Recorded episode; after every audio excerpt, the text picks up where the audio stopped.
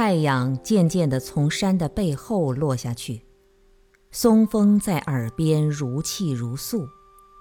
海面上又卷起一层层浪涛。远方那摇曳的归帆点缀着黄昏的寂寞，碎玉般的浪花撞击在礁石上，溅湿了我的衣服。凄清的孤独悄悄地爬上心头，咬噬着生命的道道防线，直欲闯进灵魂的殿堂，对着自己唯一安全而保密的角落发动了猛烈的袭击。渐渐的感到了力不从心，升起了深深惶恐，直欲抛弃这个自己多年辛勤营造的生命花园。可是仍然无能为力，只好眼睁睁地看着孤独在心中肆无忌惮地摧残着一切可以慰藉的花朵，残破不堪，凄绝无限。他带走了我的一切，却没有把我带走。他包围囚禁了我，却说让我绝对的自由。这就是孤独留给我的所有，而我却也只剩下了孤独。呐喊吧，在孤独中挣扎的人们；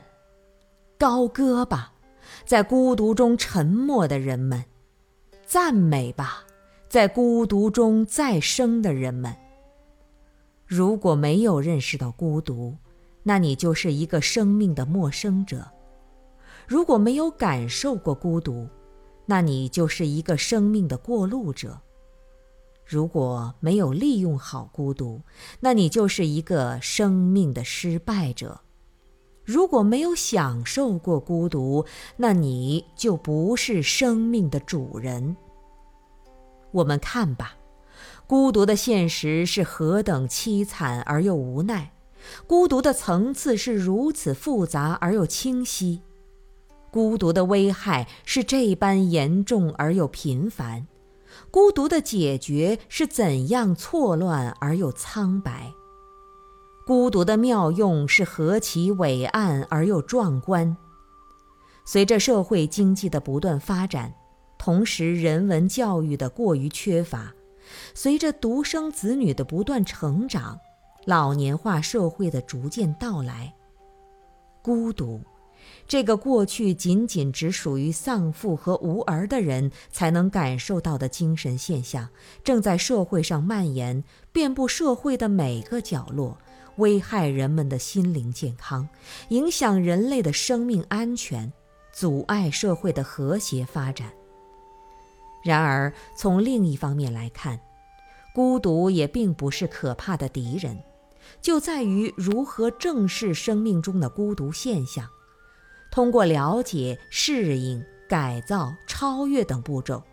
孤独却正好成为改变人生的起点。